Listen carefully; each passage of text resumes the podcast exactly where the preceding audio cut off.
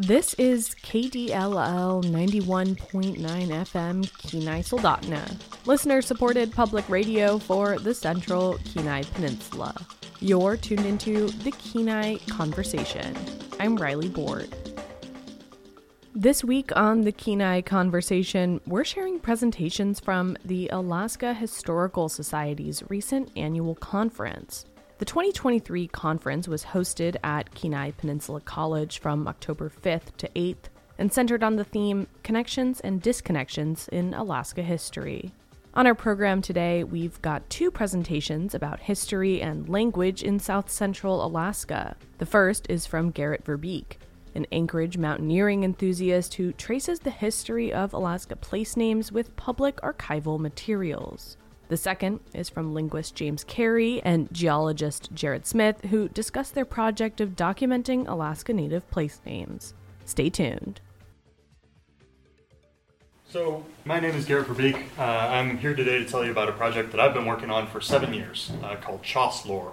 And I think this is particularly relevant to this theme of connections and disconnections in Alaskan history. As we'll see, this involves all sorts of connections. Uh, but before we get into it, I would like to just thank all of you for a very warm welcome. As you'll hear in a minute, I don't have a uh, background in history, I don't have a background in anthropology, nothing in social science. My background is engineering and recreational mountaineering which has some advantages for this project, but in any case, um, it's an honor to even be given a seat at the table, and I'm really appreciative. Uh, I was delighted to learn recently that the Dena'ina word for anthropologist uh, from Dr. Kari's topical Dena'ina dictionary is suk kutanach kakainalahan, and that translates to one who examines old people. so, by that measure, at this point, I might have an honorary degree because this project has brought me into contact with all sorts of elders from all over the states. So, the project is Choss lore. The first question is, well, what is Choss, especially for people who aren't in recreational mountaineering? And for those who don't know, Choss is a term to describe this quality of rock that is brittle and untrustworthy and treacherous. Uh, this is a photo of some friends and I on a, uh, a particularly chossy peak in the Chugach State Park called Beelzebub. And as you can see, it is steep, it is loose, everything is just waiting to come loose in your hand. In many cases, it's unprotectable, because even if you tie a rope to the rock, if the rock goes, well, you're lost. Um, Aaron Leggett from the Anchorage Museum had the very astute question of, okay, well, what's the difference between choss and scree, where scree is kind of a more recognized term. Uh, is kind of more of a description for an actual mountain, and once it kind of comes loose and piles up, then it's scree. Uh, so here you can see a very chossy, scree-filled landscape. Um, and that then begs the question, okay, what is, what is Choss lore? Um, so Choss, as you can tell, is not a very desirable characteristic in mountaineering, right? It's something that people do not want to be on compared to nice granite or trustworthy rock. Um, and kind of this carries over a little bit to, uh, to the idea of Choss lore, where there aren't many people, like Choss characterizes the Kenai Mountains and the Chugach Mountains, and there aren't many people who are devoted to these places, but the ones who are, are fiercely devoted. Um, so, for me, the idea of Choss lore and mountaineering is very deeply intertwined. Uh, when I started doing this back in 2015, I had a mentor uh, who had a little bit more experience, or a lot more experience in the outdoors than I did. And he would ask me if I'd been to certain places, and he would say, "Hey, have you have you been to Dragon Tail Ridge yet? Have you been to Peril Peak? Have you been to the Shroud?" And these names captured me, right? They kind of allow you to think about a place in a way that you can't think about it if you don't know what the place is named and they fascinate you and they allow you to kind of have a sense of ownership and stewardship um, and they have a very like a subtle but strong influence on the way that we perceive places so for instance we're on the shores of cook inlet and i invite you to take a very brief second to imagine how that might feel different for you if instead of cook inlet it was sandwich sound which was captain cook's preferred name or even zaliv kuka in russia or kungachik in Suksutun, or Tikahtnu in Dena'ina? How would just those subtle name changes feel different? And I can tell you, for instance, like I dared to climb Mount Pleasant years before I dared to climb Peril Peak. um, these things have power.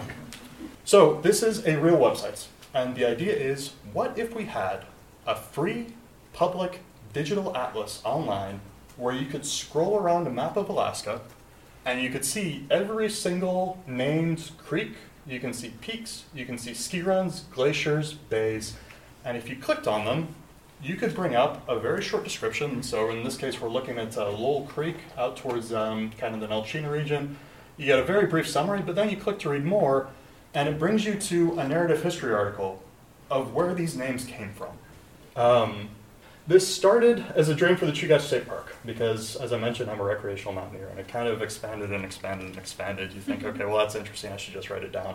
I finally drawn my hard limits. This is for any single feature between the Susitna rivers and the Copper rivers as they kind of arc together along the Gulkana.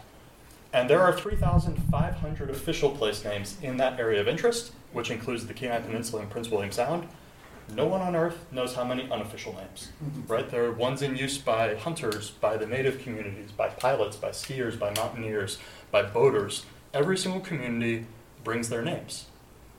And it turns out collecting these names is a very fascinating way to teach Alaskan history comprehensively. These things touch everything, right? We've seen them touch biography, we've seen them touch ecology, we've seen them touch like global demographic shifts. And if you start examining this network of names in a given place, you really quickly learn the patterns of how people came in. And it's very democratic, right? The rich and poor are responsible for names men, women, every ethnicity, every income level, everything you can imagine. So my goal is to, uh, to capture all of these. Can we get a slide, please? Where are we? I'm not the first person to dream this. Uh, obviously, when I talk about this thing, one of the first things that will come to many of your minds is, oh, well, we've got Donald Orth, uh, who did an excellent amount of work. Um, we have folks like Mary J. Barry, who was not necessarily focused on toponyms, but she was such a freaking good scholar that she just unearthed those things as she went anyway. Um, and even before then, as it turns out, telling stories that are connected to place names is an extraordinarily Dene thing to do and we are on Dena'ina territory.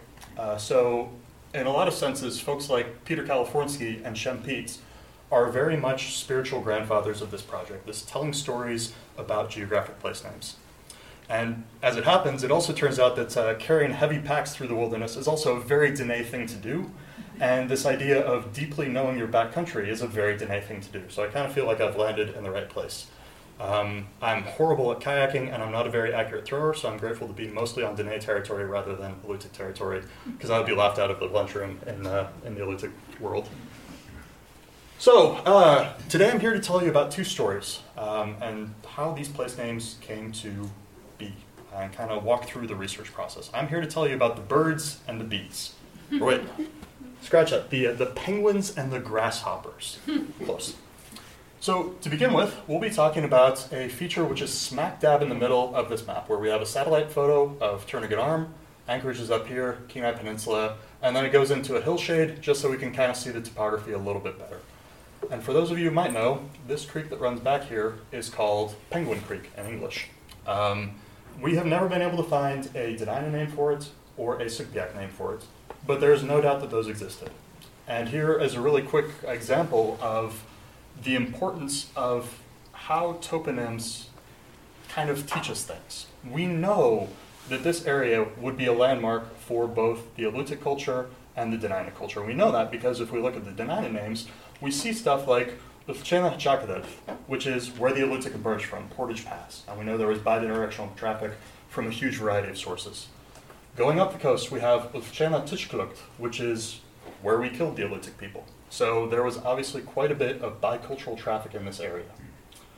And then if we look at, um, these are two massive, massive travel corridors historically, uh, which you might recognize as Indian Creek from the Arctic to Indian ski run, and then this goes up Bird Creek. And in Dena'ina, they're called Isbetnu, which is um, Sheep River, or Sheep Creek, and Nuti Edilhlene, which is that which flows to saltwater. Goat Creek. Goat Creek, thank you. Thank you, Jim. But Nuti Edilhlene is that which flows to saltwater. And if we think for a second, all of these creeks flow to saltwater. So the fact that this one was the one that the Dena'ina looked at and said, that's the one, tells you a little bit about the importance of that travel corridor. And the fact that it's named Indian Creek in English, when everything was Indian territory, that they looked at that creek and said, that one is Indian Creek, tells you how important that was to these people. So, um, eventually uh, the Americans came in. And as we know, that's uh, kind of around 1894 was when Americans made the first commercial gold strike on Turnagain Arm. Kind of in the 1898 timeframe, we have the Glenn expedition. And in 1899, with the Lieutenant Herron expedition, that's when this Penguin Creek was first described. And if we check Orth, we get, oh, Penguin Creek was a local name reported in 1899 by Lieutenant Hare. But that's not the story. That's not where it came. Who? What? Why penguins? Out of all of these creeks, right? We have, by coincidence, we have this theme of Bird Creek, Penguin Creek, Crow Creek, Raven Creek, Eagle River. These were early, early English names. And if we fast forward, what that has spawned is an entire constellation of bird-themed names in use by the local backcountry mountaineering community. We have stuff like uh, along Penguin Ridge, which is this classic mountaineering route. We have Penguin Creek, Adélie point, Chinstrap, Gentoo crested. We've got the corvids up here. We've got the kinglets, the wing, anatomical stuff. This is all spawned this really fascinating pattern of names. Um, so understanding how penguin got into the mix would be pretty fun. And let's see if we can track it down. Can we get a slide? And this, just to bring it back to mind, that this is a real place. This, these are photos of Penguin Ridge uh, by a mountaineer friend of mine named Andrew Holman. It's a beautiful route into Girdwood. Um, that mountain has a way of just like catching the clouds. Um, it's really unique. Most most ridges and creeks off of Turnagain Arm flow perpendicularly straight off into the uplands, and Penguin Creek is the only one that kind of runs parallel to the coast, and it just has this way of capturing clouds that's really beautiful. Uh, get the next slide? So, uh, as many of you are very familiar with, history involves looking at a huge variety of sources. And we're just going to kind of keep track of these sources in this little cartouche over here as we go on. And the first source, in 2004, the Alaska DNR did something that was phenomenal. They ran around the entire state and they scanned in all of the district recorder's books, which before basically Alaska had a government, this was where you recorded mining claims and marriages and everything. But the mining claims are interesting, especially for toponym research, because oftentimes prospectors were the first people into a given area, and they had a huge incentive to keep very good records. Because if you strike it rich and you can't prove that that's your claim, you're host. The problem with this is these are hundreds and hundreds of pages of just scans. They're not indexed. They're not, uh, you know, there's no way to really know what kind of content. There's no way to search for the content. Um, at least I have an index now. If you'd like that, please come talk to me. But we start just kind of reading these things, and this is how these stories come together. So as you're reading, you know, uh, Sunrise Mining District Book 2, page 88, we come across a claim. And if you'll recall, Penguin Creek is a tributary of Bird Creek. And here, on May 5th, 1896, William McIntyre makes a claim, and he describes it as situated on the right-hand branch of Bird Creek. And you think, okay, that's interesting, it's probably Penguin Creek. I'll write that down. Next slide. Months later, completely different book. Now we're off in Turnagain Mining District, book 64, page 128. May 6th, the very next day, a guy named Frederick Richardson comes through, and all of a sudden he's on Penguin Creek, the same being the lower east branch of Bird Creek. And you think, ah, something happened there. I don't know what, but May 5th to May 6th, something happens. Um, and then kind of, uh, we don't need to go back but the district recorder on the first claim was a guy named Sam Mills, Sanford Mills, who some of you might recognize, He was a very well respected recorder. He knew what was going on. And if there had been a name that he was aware of for that creek, he would have filled it in. So the fact that he didn't fill it in and now it's here the next day tells us something. Uh, next slide, please. So if we look around the same pages, we kind of come up with this, this series of claims that's recorded on May 6, 1896 by the same party. And this party involves Frederick Richardson, uh, William Gleason, Chester, Auckland, White, Mumbine, and Bizard, who some of you might also recognize as a well-known name around here. Um, these names all become jumping off points for research, right? You can then go search Chronicling America, HathiTrust, like all of the sources. They become options. And in this case, um, Martin Chester actually turned out to be a pretty significant person. Um, but we're still trying to track that down. So, okay, we have some idea of when Penguin Creek might have emerged, but we still don't know what the heck, what was with penguins. So, next slide. So we keep on going and keep on trawling through information. Mm-hmm. And we've gone from district recorder's books. Now we're off in the Anchorage Library reading travelogues from 1903. Um, this was uh, Summer and Fall in Western Alaska by a guy named Colonel Claude Kane. And at the very end of it, he's waiting for a ship out in Seldovia. And as a little aside, he says, Hey, there are a lot of murres here, uh, which are known locally as penguins and you think to yourself, okay, well, could that be it? Maybe. So, Anchorage Public Library, this is not a digitized book. It's not available anywhere else except in print at a library. So, thanks to the library for that. So, I say, okay, we'll take that information and we'll go to our expert friends. I don't know much about birds, but I have a lot of friends who do, and people who are enthusiastic about anything usually love to share their knowledge. So you start bouncing ideas off of people, and they say, okay, could it have been Murres out in that area? And they say, well, no, you know, Murres are diving birds. They go for uh, clear water. Turnagain Arm is really too silty. Um, and they say, no, that doesn't really quite fit there. And someone says, well, maybe it could be murrelets. And you say, okay, well, we'll put a pin in that for now. So, next slide. But then, years later, years later, reading through Chronicling America, which is a fantastic resource, and you come across this newspaper article. And it says, a vessel will leave this port for Cook Inlet on May 1st, 1896. The schooner Penguin, which has just been built, is going to sail under command of Captain Chester. It's going to land passengers any place they wish in Cook Inlet, and then move on. And if we can move forward, just to summarize the timeline. We've got May 1st is when this new ship, the Penguin, under command of Captain Chester, is going to leave for Cook Inlet. On May 5th, 1896, four days later, there is still no recorded name for this creek. And then the next day, a party which also involves Martin T. Chester names this creek Penguin Creek. And this research does occasionally involve leaps of faith. I would hang my reputation that this is the anatomy of a penguin. This is where the name Penguin Creek became associated with that creek. And who would have thought that we could find this down to like literally probably the exact day uh, that it was that it was done. Uh, so this is kind of now imagine doing this for every single place name, uh, all 10,000. so now we're going to bounce north a little bit, and we're going to look at an area that's kind of on the north side of Anchorage. Uh, you may recognize Palmer. Um, we're going off towards Lake George. And side note, Lake George has frustrated me for years. If anybody knows who George is, please tell me. It appears on an 1898 map just off in the little corner. This is Lake George. No explanation given. Um, then Eklutna Lake, Metal Creek, uh, Arm, and Skidmore. Um, so, question How many of you guys know of a feature named for grasshoppers in this general area? Who has ever heard of the grasshoppers back here? Nobody. And how many people of you, how many people associate grasshoppers with Alaska? Not many people. But if we're looking through topographic maps, just looking and looking and looking, eventually we find this thing. We're going to do something fancy again. Please, one more time. Aha. Um, and just back here on a topographic map from the 60s, there's just this little thing that says, hey, this is, this is Grasshopper Valley. And the history of Knik River is much, much more fuzzy. Um, basically, uh, 1896 was the height of the Cook Inlet Gold Rush. That was when prospectors were pushing off into uh, up the Knik River, up the Susitna. Um, it was also the year of the, uh, the first known English-speaking hunting expedition up the Knik River.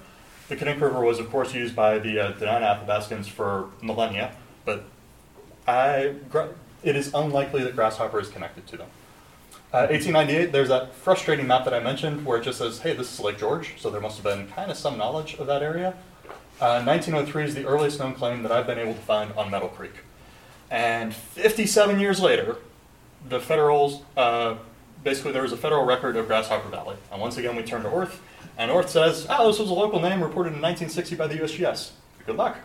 Um, which I have a huge admiration for Donald Orth. Um, as someone, have, someone held up his dictionary, uh, it is 1,087 pages long, if I remember right, so that's about the limit of what you can bind. He only had a sentence per feature. And on top of that, it wasn't his job to track these things down, although I'm sure uh, he had extensive notes.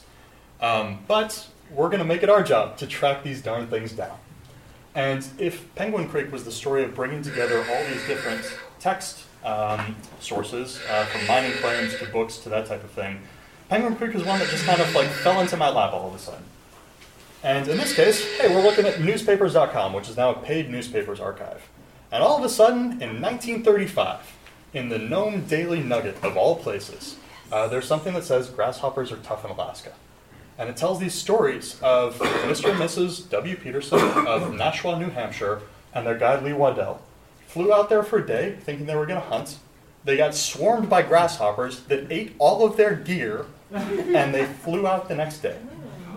So if Penguin Creek was talking about the gold rush, now we're spiraling off into all these different subjects of, you know, 1935, a chartered hunting flights. I think 1927 was the first aircraft in Alaska and Fairbanks. Is that right? 1913 was the first. 13, okay, fair enough. Okay, then it's not quite as fast as I thought. But people were on this recreational aviation stuff surprisingly fast. But this is where, if we can go forward one, uh, so then we start saying, okay, well, we also have now these names. These Lee Waddell is a guy, and then the Petersons are other people. And first we find Lee Waddell in uh, the Anchorage Museum. Uh, so we have this passport photo in the Lew Liston collection. But this is where it gets interesting because the coolest thing about history is this ties into real life. These are still real people. Their grandkids are running around. You can contact them. So we look around and we look on Facebook. We look for Lee Waddell on Facebook. And here in our historical Homer, Alaska Facebook group, which some of you may be members of, we have our very own uh, Enid Proul, or Proulx, is saying, oh, well, my uncle Lee Waddell was buried there in the early 50s, talking about the, uh, the graveyard. So we can talk to these people and we can get their memories. And Clark Fair is also in the audience, and he says, oh, hey, well, this, uh, the, I suppose, sister in law of Lee Waddell was his babysitter in the early 1960s. So you can go talk to these people. You can send them an email and they will respond. We had the Petersons, and you think, okay, if someone could afford a chartered hunting flight in 1935, that's the type of family that still keeps their records around. So you do a little digging and you find out, okay, well, turns out they were the parents of a governor of New Hampshire. Their grandson is still alive. You send them an email and they write back, oh, we got your message We've got the journals from the trip. We've got the 16 millimeter film reels from that trip that is in Alaska in 1935, the founding year of the Matanuska colony, a really early year for Anchorage. And you have to say, okay, imagine how much of this stuff, imagine how much of Alaska's history was primarily documented by tourists who then took it off into all these little corners of the US and it's tucked away in some little archive, it's tucked away on 35 millimeter slides in someone's closets. And if we don't try to kind of claw it back, it's going to be lost really, really quick. But that is, uh, especially given this article identifies it as an unnamed valley at the time, somewhere in here, a nameless valley, I would submit that that is the origin of Grasshopper Valley. And we legitimately have now the diaries and the 16 millimeter film that has only been seen by like two or three people that we can just put up online and anyone can look at this thing.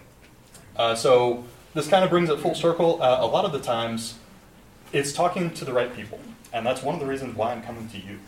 Because my challenge is figuring out who the heck to talk to. These stories are often in the memories of like, oh, you gotta go talk to, you know, Susan who lives at the end of the road and she's the homesteader's granddaughter and you have to talk to her and not her sister because her sister is shy. Those type of things are how you track down these stories. Um, and right now, as I'm sure you're aware, uh, we're losing people who remember the 40s, 50s, and 60s at a crazy rate. Um, and that is a lot of where uh, the English-speaking uh, geographic names come in. So one last slide. So okay, um, it turns out grasshoppers are indigenous to Alaska, which I had no idea of. Um, and it's most likely uh, this Melanoplus sanguinipes, uh, the migratory grasshopper, the devastating grasshopper. And their description is literally, oh, this is one of the most damaging grasshopper species in North America. So this spirals off. Now we got to go talk to entomologists of like, okay, was this specific to 1935? Is it geographically specific? How does this work? It spirals off into linguistics. Uh, some of you might recognize that sanguinipes is sanguine, which is related to blood in Latin. How the heck did that get associated with the species? So this is just, for me, and for I think many of the brains that are in this room, this is addictive. Like this is basically every single day, go learn about X. Go learn about caribou. Go learn about folklore connected to birds. Go learn about the Cold War. Go learn about, you know, British military expeditions in the 1800s. You can get sucked in, and I want you guys to get sucked in. Um, so, last slide. Uh, the goal, this is a live website. It is up and running right now. It is at www.chosslore.com. The two aspects of this are uh, this atlas is the kind of the heritage of all Alaskans. My intent is to never put behind a paywall. It will always be free. However, I want to start bringing in guest authors, right? Uh, for one, I do not have the time to write 10,000 articles. I'll be dead long before then. But two, a lot of these stories aren't mine to tell. Um, like, I can write something for Mount Marathon, uh, but it won't be the same as someone who is in a multi generational family down in Seward who is deeply attached to the mountain writing it. I want folks like Catherine McNamara to talk about California. I want Joel Isaac for Kasilof. I want folks like Stephen Haycox and Tom Kizzia, Julie O'Malley, the people who care and are good communicators and have deep roots, so that this can be a showcase of love for Alaska. In the background, though, we've seen how many sources I trawl through, uh, and I've been actually really surprised and honored that several of the presentations over the last couple of days have referenced material which I believe this project first turned up and sent to them. I need to organize this stuff. Um, so as you guys, uh, if anyone attended Russ Vanderluck's presentation the other day, he was mentioning, oh, Dick Pierce passed away.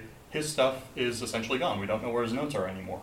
And you can build up so much knowledge, and if it doesn't get passed on, then it doesn't really do any good.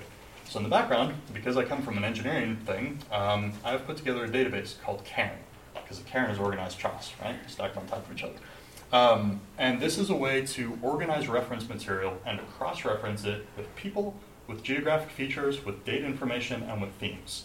So you can start doing stuff like say, hey, show me every single mention of this person across all these different books, or show me any instance of these two people interacting, or show me any photo of the Mount Matanuska Glacier organized chronologically. And I'm trying to turn this into a 501c3 uh, over the course of the next year.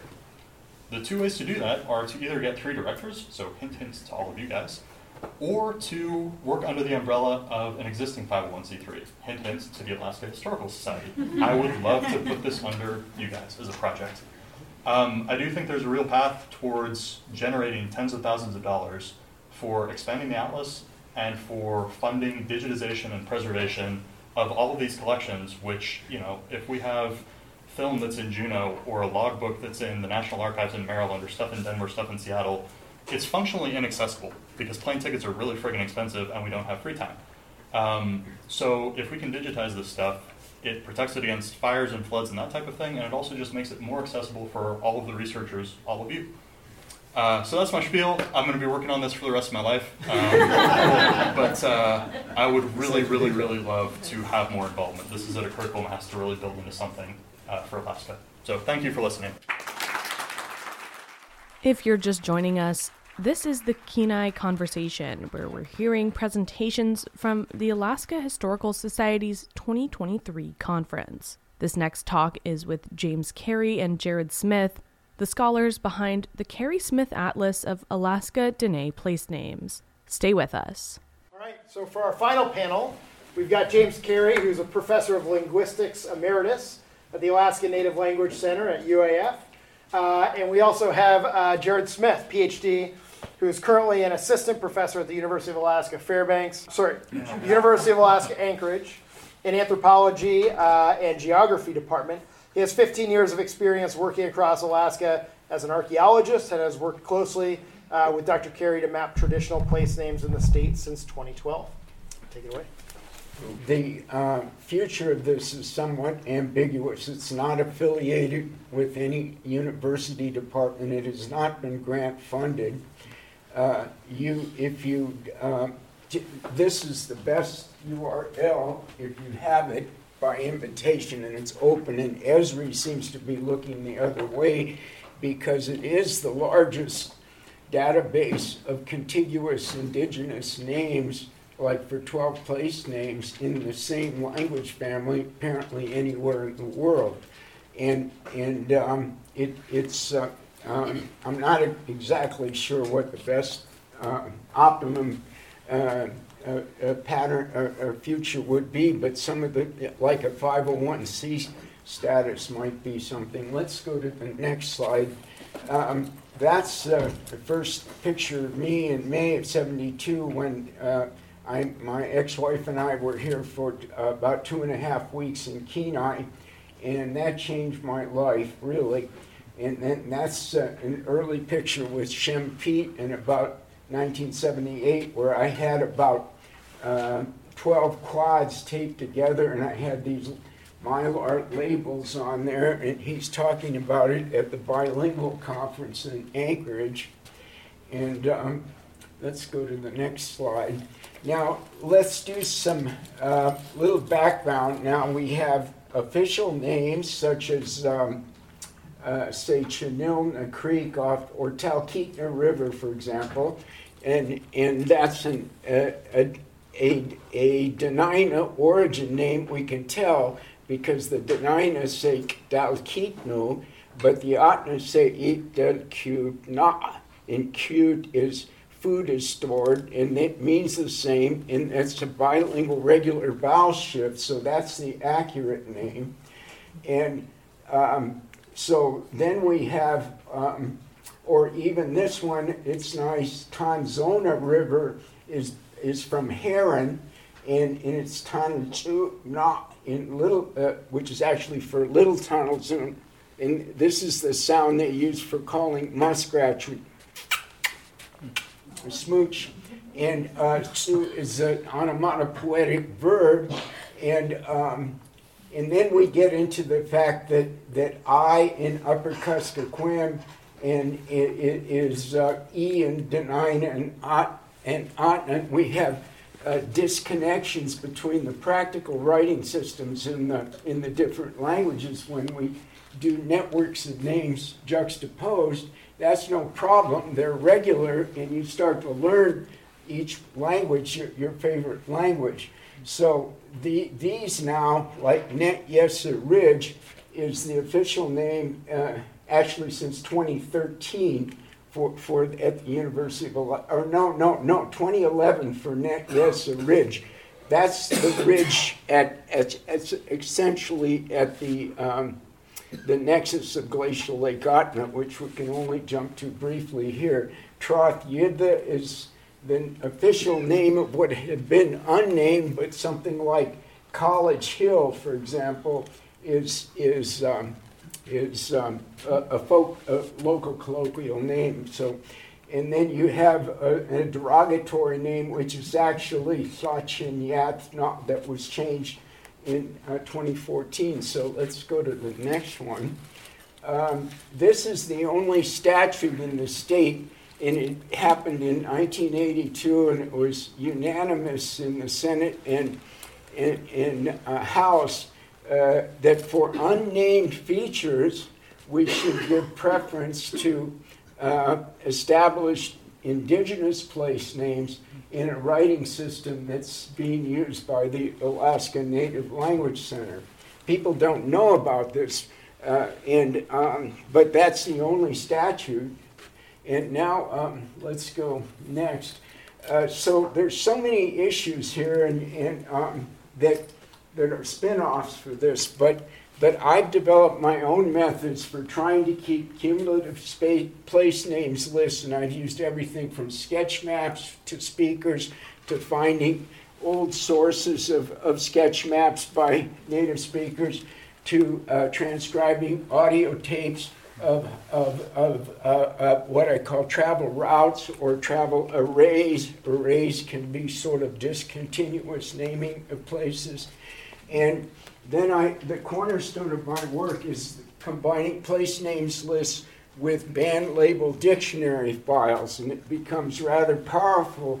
And you, you don't need to bother putting all the place names in a dictionary, you just put them in there when they're kind of flashy and colorful but the Dene place names are analyzable and etymologizable more than 99% of the time.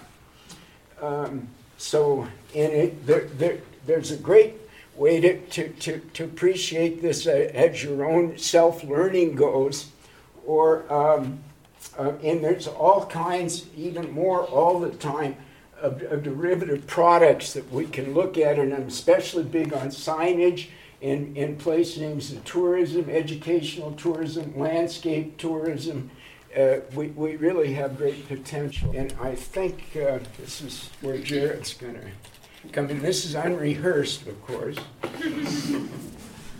yeah, so this, um, this is how the, the initial the, we, uh, web page opened up. We had uh, ori- originally in 2017. Um, I used to before that, I lived in Fairbanks, and so when um, Jim and I would meet to uh, begin digitizing and mapping all of his extensive place name lists, um, it was really relatively easy to do. After 2017, I moved down to Anchorage for a couple years um, uh, to take work down there, and so we could no longer get together on a regular basis.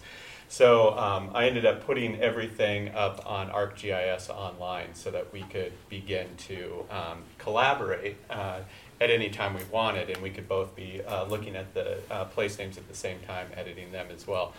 Thing is about ArcGIS Online is um, it has to either be free and open source, um, and you're just paying for it on a, a, a personal user um, license, or if you're going to uh, close it off to other people, as probably many of you know, keep it to an organization or something, you have to start paying exorbitant fees uh, for that. So, um, anyways, we uh, we I've been able to set it up so that it's not really searchable unless you're already um, an ArcGIS expert or uh, you know dangerous at least in getting there. So if you have an ArcGIS online account, you can find these maps, but uh, your average person who uh, doesn't really understand how ArcGIS Online works uh, can't. And this this is the protections we have for a lot of these um, sites that are more uh, sacred or describing village sites that um, people who are you know less scrupulous uh, aren't going to go out and uh, desecrate or dig. so, anyways. Kraus and everyone, um, his colleagues published that um, uh, wonderful map uh, through ANLA um, that shows traditional um, uh, territories in Alaska and adjacent Canada. Um, once we began mapping uh, these uh, uh, extensive place name lists with, which I did with, um, with Jim, and uh, I realized that we had we were actually getting very detailed information of the borderlands um, mm-hmm. between all of these languages and uh, bands. And uh, so I ended up incorporating a lot of the place names I could find for Yupik, Sugpiat, uh, Inuit, uh, so that I could also tighten up the borderlands around um, the edges of the Dene language area. And uh, so you can now see when we compare um, Kraus and his team's um, place territory map, traditional territory map, with what is informed by um, our place names, which um, we have 25,000 place names now um, uh, informing those traditional place names. Um, we get to some really interesting differences, especially when it comes to how we map Deg um, the Canadian languages, especially, that one is looking uh, quite wildly different from what was previously mapped. We're still working on this area quite a lot, um, so got a pile of uh, work ahead of me. Uh, we'll switch to the next one. So that's what uh, I'm hoping to uh, publish this map with Jim um, once we really feel like our borders um, are real and firm and not really changing. But again, we're you know, this is the area that I'm kind of focused on it now. So hopefully we'll have a product that we can get out soon. So a couple of things about the, um, the, the, place names um, that I thought maybe would be interesting for the Historical Society was how uh, the native Dene place names were influencing the initial uh, English place names. Um, we have uh, statistically the same amount of Dene place names in Alaska as we have in English, uh, official English place names um, in Alaska. Just a little bit less on the Dene side, but um, we have, when we, um, uh, I think it's like just a matter of a couple hundred differences at this point, about 12 to 13,000. So what's interesting is that in the Dene area, we have approximately 12,000 Dene place names, approximately 13,000 English place names. There's only about 1,100 of those place names that actually are describing the same named feature between English and Dene. So um, both languages are actually really focused on naming different landscape features and focused on different landscape features. Um, so we have, uh, as you know, Alaska continues to uh, develop official uh, place names of the state, we have a whole corpus of traditional place names that have been here for thousands of years that can be used um, and can really, you know, highlight the uh, initial cultures before uh, my own that were here. But we are able to see that um, there's two ways that native place names influence English ones. Um, that's uh, through uh, the borrowing of meanings or the borrowing of the sound of the name. And uh, those of you that have you know, tried your best to learn um, native Dene language. It can be quite hard if you're coming from English, uh, learning the different letters and pronunciations of those because they don't exist in English, and you're using a, quite a different part of your mouth to pronounce those. So, um, same problem with the initial uh, white colonists, uh, and uh, what they ended up doing was when they needed tended to need that place name in English, they borrowed the meaning from the Dene people. So um, a lot of these are uh, places like they'll come across in English like Caribou Creek, Stone Creek, Bird, you know, uh, Eagle Mountain, things like that, um, which was very interesting. Um, when I compared how uh, the Dene languages were sharing place names across uh, between each other um, and the Dene. The other um, unrelated language families around their periphery were sharing place names. Um, they also, um, there was hardly any divergence. Um, it was also either a borrowing of the meaning or borrowing of the sound of the name. But the statistics were opposite.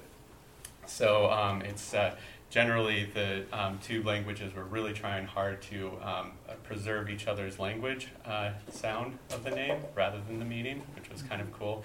When the meaning was used, um, it was preserved, so it's kind of a meaning theme. Uh, so if you have like a Bear Creek, you'll see um, th- those themes around. And uh, so that actually has given us a, a really um, a much more uh, stronger idea of how languages have traditional languages have expanded and contracted throughout history before colonialism here in the state, which is pretty cool. So, um, give Jim. I'll answer more questions about that, but uh, I'll hand it over to Jim at this point. So um, uh, this is my 2019 uh, AJA abstract, and um, uh, the resilience of Dene generative geography, considering the net. Yes, ensemble. Raise your hand if you've read it.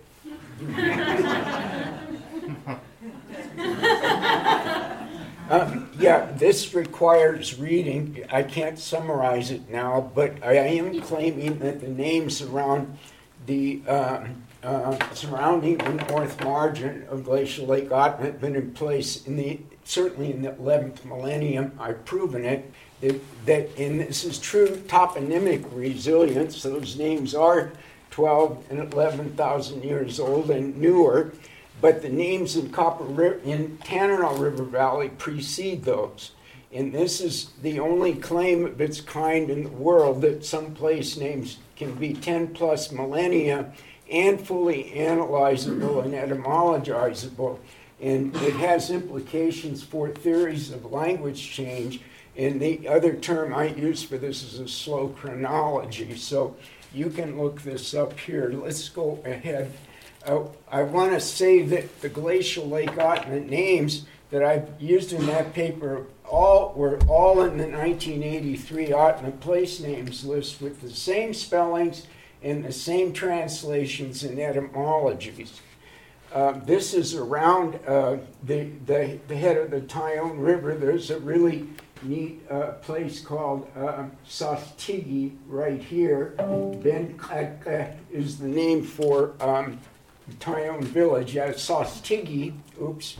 Yeah, Sostigi here is that means sun bump. And all of these place names that are in the paper are they speak for themselves, they state the argument for themselves. Let's go to the next map. This is uh, what the Ahtna place names looks like when the Nenana River meets the Susitna River, and I've used ascending numbers here for um, the uh, Nenana drainage, and then and then and then I started the upper Susitna, I come downriver to upriver, and then upriver to downriver, and you can see these tremendous clusters of sets of names. This is what the Dene generative geography capacity is so that this top end is odd not, top end is odd Bennett, Edadini Seni, top end is odd Luke, is odd Lua, that's a moraine, that's the West Fork. They're, they're, clusters of names that are easy to memorize, and when you have a world class uh, traveler such as Jake Tansy, uh, go to the next slide. Uh, Jared could make these travel routes for Jake Tansy that are completely, uh, you know, this is so world class. I mean, you, you can talk about these mountaineers and how they can cover their areas, and they, they you should try walking some of Jake's areas sometimes. I mean, but but Jake just knew this geography in real time, and he, he can pepper it with other sorts of modify them with riverine directions. So in 48 minutes and in 10 seconds, He's covering 1,145 miles. Uh, Kari 2010 has a lot on this. That's the Ahtna Travel Narratives, if you're taking notes on references, which I hope you are. Let's go ahead. So, this is from our web map and one of those snip features, you know, where you can make a slide out of it. and, and this is, um, uh, let's see, this is uh, Sastigi. Uh, uh, okay, well, I yet Tanahi not. Here's Sastigi is here. Here's the head of the Tyone River. I'm especially interested in this island lake or island mountain, and, and that's a mountain on the south side of, um, of Tyone River. And here's the mouth, and of um, and then this eight side, eight side, uh, is, is the one that really. Uh, when I learned this name in 1981, it happens to be the same name as Hogan Hill, and this guy Jack Tyone at his little place in Palmer it was like January of 81. I drew that he drew this little map and said eight side for this hill that's north of the mouth of the Tyone River, and it's the same as the name as Hogan Hill. So that's a back mark and a foremark by orienteering principles. Let's go to the next one. I, um, it, since there's some unnamed features, i have been toying with the idea of proposing nine new official place names that would showcase Glacial Lake Atna and I, I just uh, was fooling with this the other day, but like uh, about four or five names over here. But this big island is extremely intriguing to me. And, um, and it, this is uh, Mount Sanford, and then Boulder Creek is this, this stream off Mount Sanford. And, and um, I'm not sure what Big Island would look like 12,000 years ago, but it's a name in Tanzai is a uniquely Dena'ina word for island. and Tanzai Degalaya as island mountain wouldn't be said that way in the Tanana Valley, so there's connections with that. And the name for Tanada Lake is moving water in this stream that's really uh, the original, uh, pl- uh, the, the big spillway in, in about uh, uh, 10,800 years ago, Tanahi, moving water, is related to the name of Tanada Creek. The old site that, that the Wrangells have found, Lee Reinhouse's article in 2019 is about this 12,000 year old site that's at the high water margins, upper margins of Glacial Lake Atna, has continuous occupation. So let's go to the next slide. So we'll talk about Dena'ina, which I, I came up with a 10 region numbering system because of the complicated geography here. But one, two, three, four, five, uh, six, seven, eight, nine, and Kenai Peninsula 10. Uh, and it helps me to um, uh, organize the names uh, and, and allow for, um, I've got a new feature, turn to the next slide. The, these are um, sequence numbers, and how can I tell the newest names in the Dena'ina database? I can do the auto number, a descending auto number, and, and, and see things I've done maybe in the last two years, but it's quite gratifying to find ways we can improve the names, even if you say that the language territories are abandoned, there's no speakers who know this, but with generative geography principles going on, you can name mouths for any stream, whether you, you have it in here or not.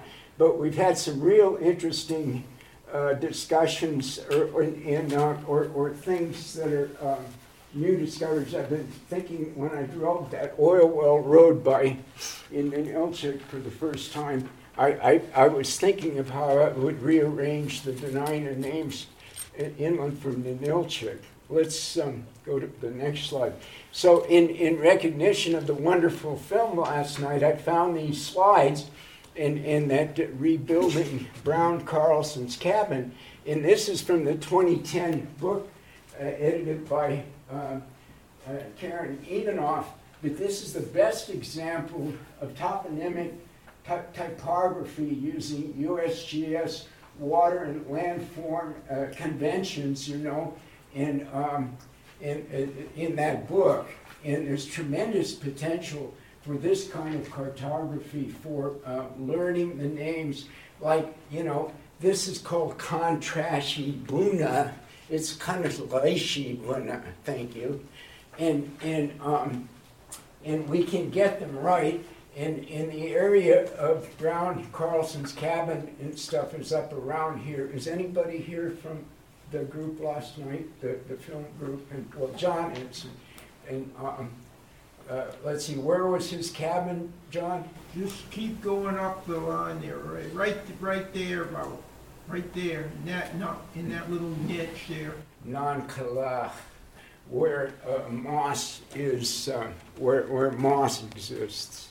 So um, there's really a lot of potential for um, various kinds of toponymic products, and we need some kind of teaching of this. It's not just for letting someone in the GIS get the map or, or someone else. Uh, you know, you get this transmission of, of names as, as, as they're spelled, and you get all these typos and stuff.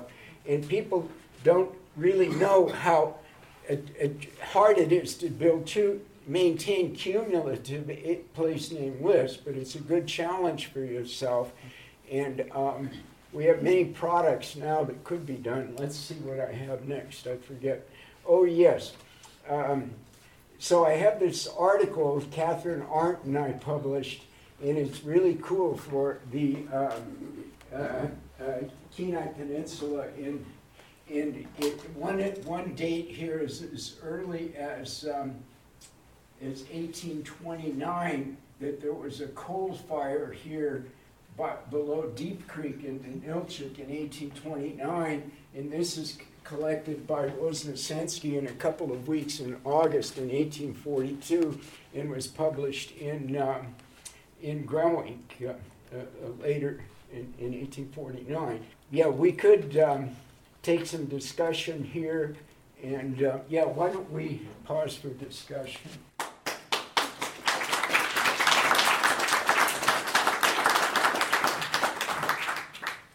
So what's the what's Igigik between Central Yupik and Sugtstun? What's what's that kind of darker purple represent? This one? Yeah. Um, that represents uh, Igigik dialect of Yupik. Um, uh, what's uh, her name? Um, who just did her dissertation down there on uh, Yoko. That's uh, most of those place names uh, came from Yoko, and from the older Bristol Bay uh, place name database.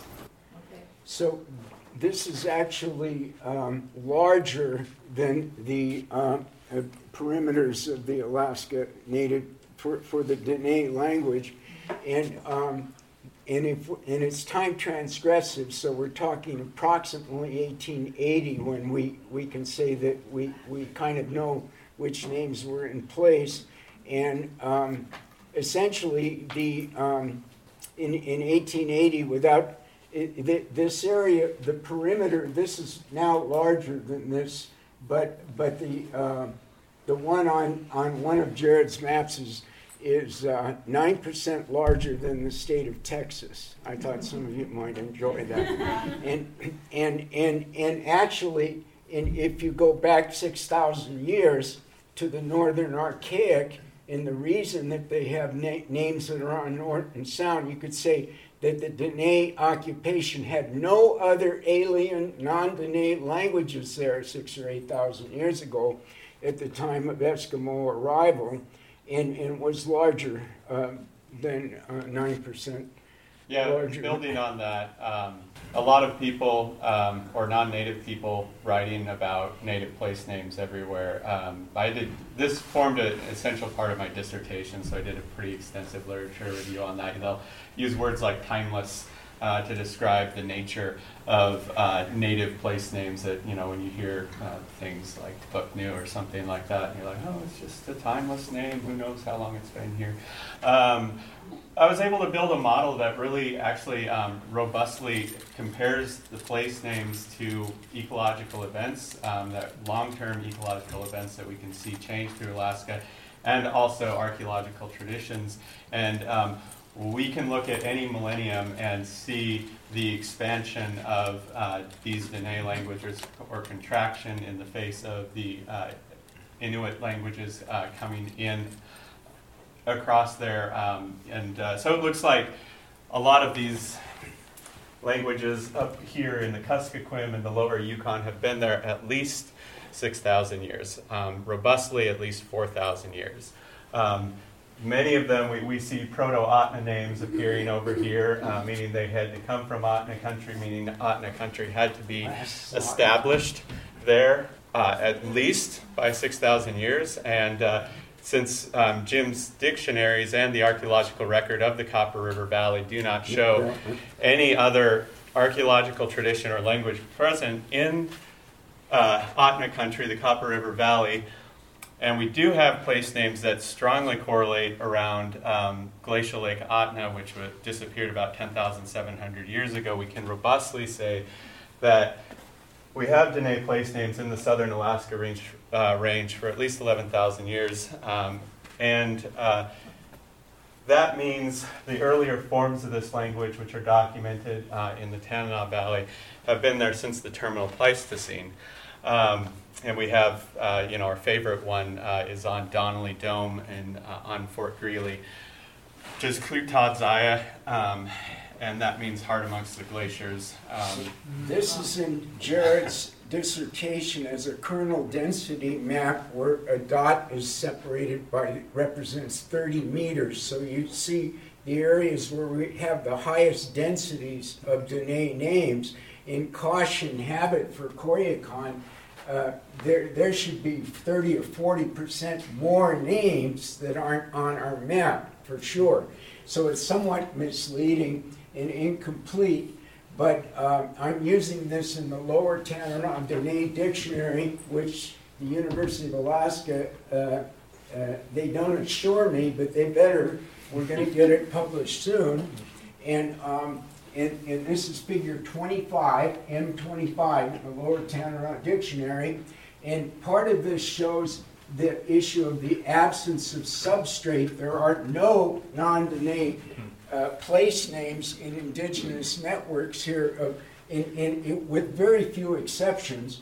And then we have the hydronymic districts, which I wrote about in 1996.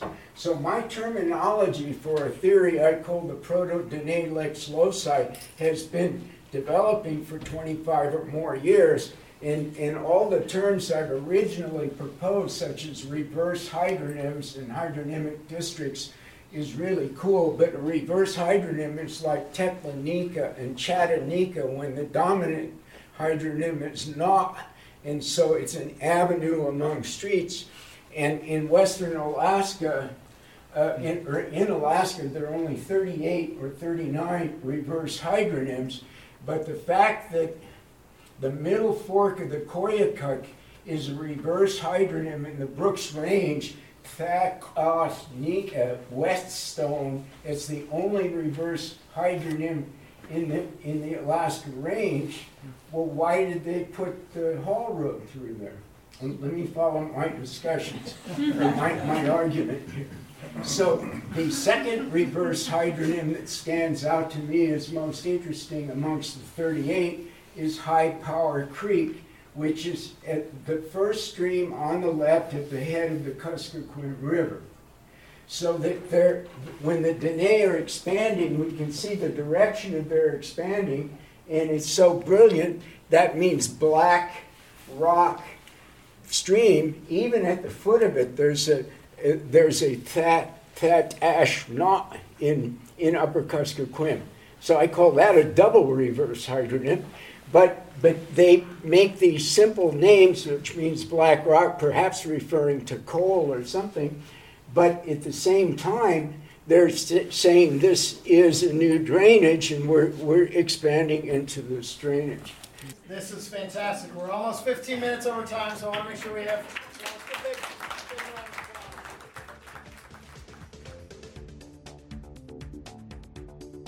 And that's all for this episode of the Kenai Conversation. Thank you to the Alaska Historical Society. You can hear the Kenai conversation every week on Wednesday at 10 a.m. and Saturday at 5 p.m. here on KDLL, or you can find it on our website, kdll.org. I'm Riley Board. Thanks for tuning in.